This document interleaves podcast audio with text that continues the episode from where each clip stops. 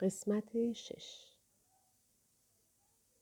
پیر با شنیدن سخنان بیقل و قش عزت الملوک در حالی که سایه اندوهی بر چهره اش نشست گفت بانوی من مگر خواست و اراده خدا از برپا کردن بهشت بهروزی و شادکامی آفریدگانش بوده؟ مگر خدایی که دوزخ آنچنانی برپا می دارد فکری هم برای رضای خاطر بندگانش می کند که تو توقع داری در بهشتش وسایل شادی فراهم کند؟ مگر نمیدانی که اسلام هر نوع ساز و آواز و هنر و شادی را حرام کرده و مسلمانان را از این تفریحات که باعث دلبستگی به زندگی و پرهیز از جهاد و شهادت می شود من کرده است؟ مگر بهشت بهشت اسلام و پیغمبران نیست؟ پس چطور می‌خواهی در بهشت اسلام ساز و آواز و رقص و پایکوبی باشد؟ و خوانندگان و نوازندگان و رقصندگان به جای بودن در دوزخ و سوختن در آتش بهشتی شوند و به بهشتیان شادی و سرور هدیه کنند. آنگاه با دردمندی گفت ببین ای بانو آمدیم لحظه به از رنجهای دنیای پر عیب و ایراد خدا خوش باشیم. که ما را باز به یاد مسائل و مشکلات بیپایان هستی انداختی. عزت الملوک که پیر را افسرده دید با تأسف گفت مرشد فراموش کنید. احساسی به دلم آمد و به زبانم نشست و کلام شد. رقص بلقیس را تماشا کنید و نقمه های پرسوز و گداز شاه غلام را بشنوید.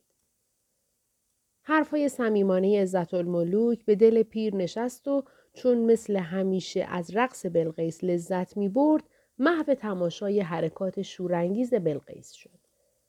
با پایان هنرنمایی بلقیس و شاه غلام عزت الملوک خواست آنها را از حضورشان آگاه سازد. اما پیر با اشتیاق گفت خدا را رهاشان کن بگذار با هم و در هم باشند و خود با سکوت و حسرتی توأم با لذت به تماشای آن دو دل داده نشست سرانجام عزت الملوک بلقیس را از حضور خود و برادر و مرشد آگاه ساخت. بلقیس هم پیر را می شناخت و به او احترام می گذاشت. لذا با دیدن وی مشتاقانه به طرفش رفت و او را در آغوش گرفت. به دنبال بلقیس شاه غلام نیز با احترام به پیر خوش آمد گفت. آنگاه همگی به راه افتادند و در کنار جویباری مصفا اتراق کردند. شبانگاه بود که در صفای این جمع پیر به بلقیس گفت در این دنیای برهوت اگر تو نبودی اگر شادی ها و شادسازی های تو نبود من این بهشت خدا را با یک وجب خاک پاک نیشابور عوض می کردم و همه نعمت های جنت الهی را به یک کرشمه ساقیان میخانه های نیشابور می بخشیدم. سخن که از نیشابور رفت اشک بر دیدگان پیر نشست و با آهنگی حزنآمیز چنین ادامه داد. آه ای خاک جان پرور که آتش مهرت در دل و جانم جاودانه زبانه می کشد. کاش بار دیگر بوی دلاویزت به مشامم می رسید و ذره از صفای کوچه باغهای پیچ در پیچ و کوهسارها و دشتهای دلگشایت را باز می یافتم. در این حال حاج رجب آهسته به کنار عزت الملوک آمد و گفت خواهر فکر نمی کنی که این پیر حکیم عمر خیام باشد؟ عزت الملوک در حالی که با تعجب به برادرش نگاه می‌کرد پرسید چی گفتی داداش رجب؟ من فکر می کنم این پیر خردمند حکیم عمر خیام است. مگر ندیدی با بردن نام نیشابور چه حالی به او دست داده؟ مگر ندیدی چطور با یاد نیشابور اشک از دیدگانش جاری شده؟ عزت الملوک به سیمای پیر خیره شد تا شاید از چهره و حالاتش پی به نام و نشانش ببرد. اما چیزی دستگیرش نشد و چون یادآوری دیدارها و صحبتهای گذشته هم نشانی از نام و نشان پیر نداد به برادرش گفت داداش رجب حقیقت را بخواهی نمی‌دانم ولی سخنان نقض و رفتار و کردار او نشانگر آن است که انسانی است والا و بزرگمردی است خردمند او هیچ وقت چیزی به من نگفته و من هم هرگز چنین گمانی نکردم. اما الان که تو این موضوع را مطرح کردی به دل من هم نشست که مرشد ما ممکن است حکیم عمر خیام باشد. آن شب نوای نای شاه غلام در اوج شورانگیزی بسیار حزنآور بود تا جایی که بلقیس مجبور شد رقص تنهایی و محجوری آغاز کند. پیر که نه چشم از بلقیس و نه گوش از آوای نای شاه غلام می‌کند لحظاتی در سکوت و آرامش رقص شگرف بلقیس را نظاره کرد. رقصی چونان رقص شعله های آتش. گویی در درونش قوقایی برپا بود و با خود زمزمه می کرد. رقصی چنین میانه می‌دانم آرزوست. پیر بیتاب و بیقرار برخواست و با حرکات آرام و رام بلقیس به رقص درآمد. رقصی به سان شعله های شمعی در مسیر سبکبال نسیم صبحگاهی. وقتی که بلقیس دستهای ظریف و زیبایش را چون بال پروانه های بیخیال در فضا رها می کرد، پیر نیز همچون او دستهایش را تاب می‌داد. زمانی که بلقیس به آرامی به زانو می افتاد و سرش را به عقب خم می کرد، پیر نیز همه ظرافت و لطافت حرکاتش را تقلید می کرد. عجبا! مگر این دو سالهای سال با هم رقصیده بودند؟ پس از مدتی نوای شاه غلام پایان یافت. اما رقص بلقیس همچنان ادامه داشت. گویی که با آهنگ جانش می رقصید. سرانجام با حرکتی زیبا و دلفریب بلقیس چون قویی فرو نشست. پیر نیز لحظاتی بعد چون آخرین نفسهای شعله خاموش فرو افتاد و سر بر پاهای بلقیس نهاد. آن شب توجه همه گرد آمدگان جذب رقص افسانه‌ای پیر شده بود. رقصی آمیخته با خلصه و جذبه و سما. حاج رجب هم که مثل دیگران مات و مبهوت به رقص پیر نگاه می کرد با خود می گفت کسی می تواند چنین شورانگیز برقصد که انسانی بی نهایت هنرمند و استثنایی باشد. به نظر من اگر این پیر خیام نباشد باید خدا باشد. مگر نه اینکه خدا یک بار بر یعقوب نبی ظاهر شد و تمام شب را با او کشتی گرفت؟ چه اشکالی دارد که این بار هم خدا به جای کشتی گرفتن رقص کند؟ اگر کشتی گرفتن خدا با یعقوب صحت دارد، رقص خدا هم با بلقیس می تواند درست باشد. زیرا چنان رقصی از آدمی چنین پیر نه تنها ممکن نیست بلکه از محالات است. حاج رجب در اعماق ذهنش تصاویری را که از خیام و رباعیاتش داشت مرور کرد و حرکات نرم او را با خطوط آن تصاویر تطبیق داد و یقین کرد که او کسی جز خیام نیست. رقص آن دو رقص شعله ها بود. کسی می توانست مثل شعله آرام و رام و لطیف اندامش را به رقص درآورد که سالیان سال چشم به شعله های شم دوخته و ظریفترین حرکت شعله را در دل و جانش نقش کرده باشد. و در مینای بلورین و شراب سرخ به پیکر رقصان ساقیان میخانه نگریسته و با شراب و شم و شعر و موسیقی انسی دیرپای داشته باشد. چنین شخصی چه کسی جز خیام می‌تواند باشد؟ من عمر خیام هستم. آنها چند روزی آرامش درون را در آن رامشگری ها یافتند. از جایی به جای دیگر می شدند و چنان به شادی مشغول بودند که حتی گذر ایام را نیز فراموش کرده بودند. اما حاج رجب برعکس دیگران در تمام مدت افسرده و دل گرفته بود. تا اینکه روزی پیر او را به کناری برد و با دلسوزی گفت مرد تو را چه می شود؟ چرا اینطور غمگین و دلمرده ای؟ تو که باعث دلشادی همگان شده ای؟ خود چرا اینطور افسرده ای؟ حاج رجب بعد از سکوتی چند با آهنگ غمانگیز پرسید پدر شما کیستید؟ از کجایید؟ نام و نشانتان چیست؟ پیر نگاهی تیز به چشمان حاج رجب انداخت و با شگفتی پرسید آیا همه غم و غصه تو از این است که بدانی من کیستم؟ از کجایم و چه نام دارم؟ راستی تو به جستجوی چه کسی هستی مرد؟ ای کاش من همان باشم که تو به جستجویش هستی تا شادی و شادمانی به دلت باز گردد. آنگاه با خود زمزمه کرد. من بیش از هفتاد سال خودم بودم. خودم با همه عیب و ایراد و حسنی که دیگران بر من می شمردند. بیش از هفتاد سال با نام خودم زندگی کردم. تکفیر زاهدان ریایی را به جان خریدم و دشنام عوام و عالمان قشری را تحمل کردم. ولی همیشه خودم بودم. بیش از هفتاد سال رنج بردم.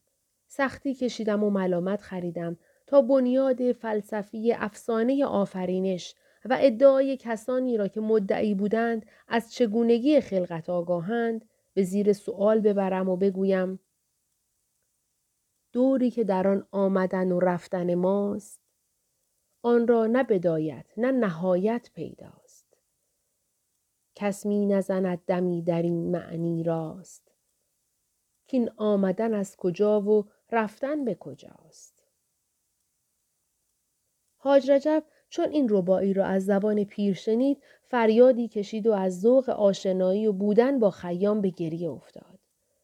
پیر با مهربانی او را آرام کرد و گفت ای عزیز منم عمر خیام نیشابوری همانی که زاهدان آبدان و عالمان قشری ملحد و مرتد و کافرش می‌دانستند و از دفن جنازش در قبرستان مسلمین جلوگیری کردند و با تکفیر و مرتد شمردنش حرفهای عاقلانه و منطقی او را به تمسخر گرفتند. من همان خیام هستم که چون چراغ علم و دانش به دستم رسید آن را روشنتر و پرفروختر از گذشته به دست فرزندان ایران زمین سپردم و آنها را با حقایقی آشنا کردم که تا آن روز کمتر حکیمی جرأت ابراز آن را داشت. ولی چه سود؟ که در دیار ما به حرفهای امثال من توجه شایسته ای نشد. در حالی که ملتهای دیگر حرفهای امثال مرا به جان و دل پذیرفتند و به توصیه های اقلانی ما عمل کردند و امروزه ندای انالحقشان در همه جا به گوش می رسد. آنها از حرفهای من و دیگر فرزندان ایران بهره ها بردهاند. در حالی که بیشتر مردمان سرزمین ما از درک عمق اندیشه های ما قافل ماندند و ندانستند که ما چند صد سال پیش چه ها می اندیشیدیم. چه ها می گفتیم. قصد و قرضمان چه بود و برای مردم و مملکتمان چه آرزوهایی داشتیم. خیام در حالی که با تبسم به حاج رجب نگاه می کرد پرسید مرد حالا بگو ببینم آیا من همانی هستم که می‌خواستی؟ حاج رجب چون کودکی شرمگین زانو زد و بی آنکه کلمه ای بگوید به گریه افتاد. خیام نیز با دیدن صمیمیت حاج رجب بر زمین نشست و مشفقانه دوست مؤمن خود را در آغوش گرفت. عزت الملوک که با بلغیس و شاه غلام به کنار آنها آمده بود با خود می گفت چه عاملی سبب این شور و حال شده؟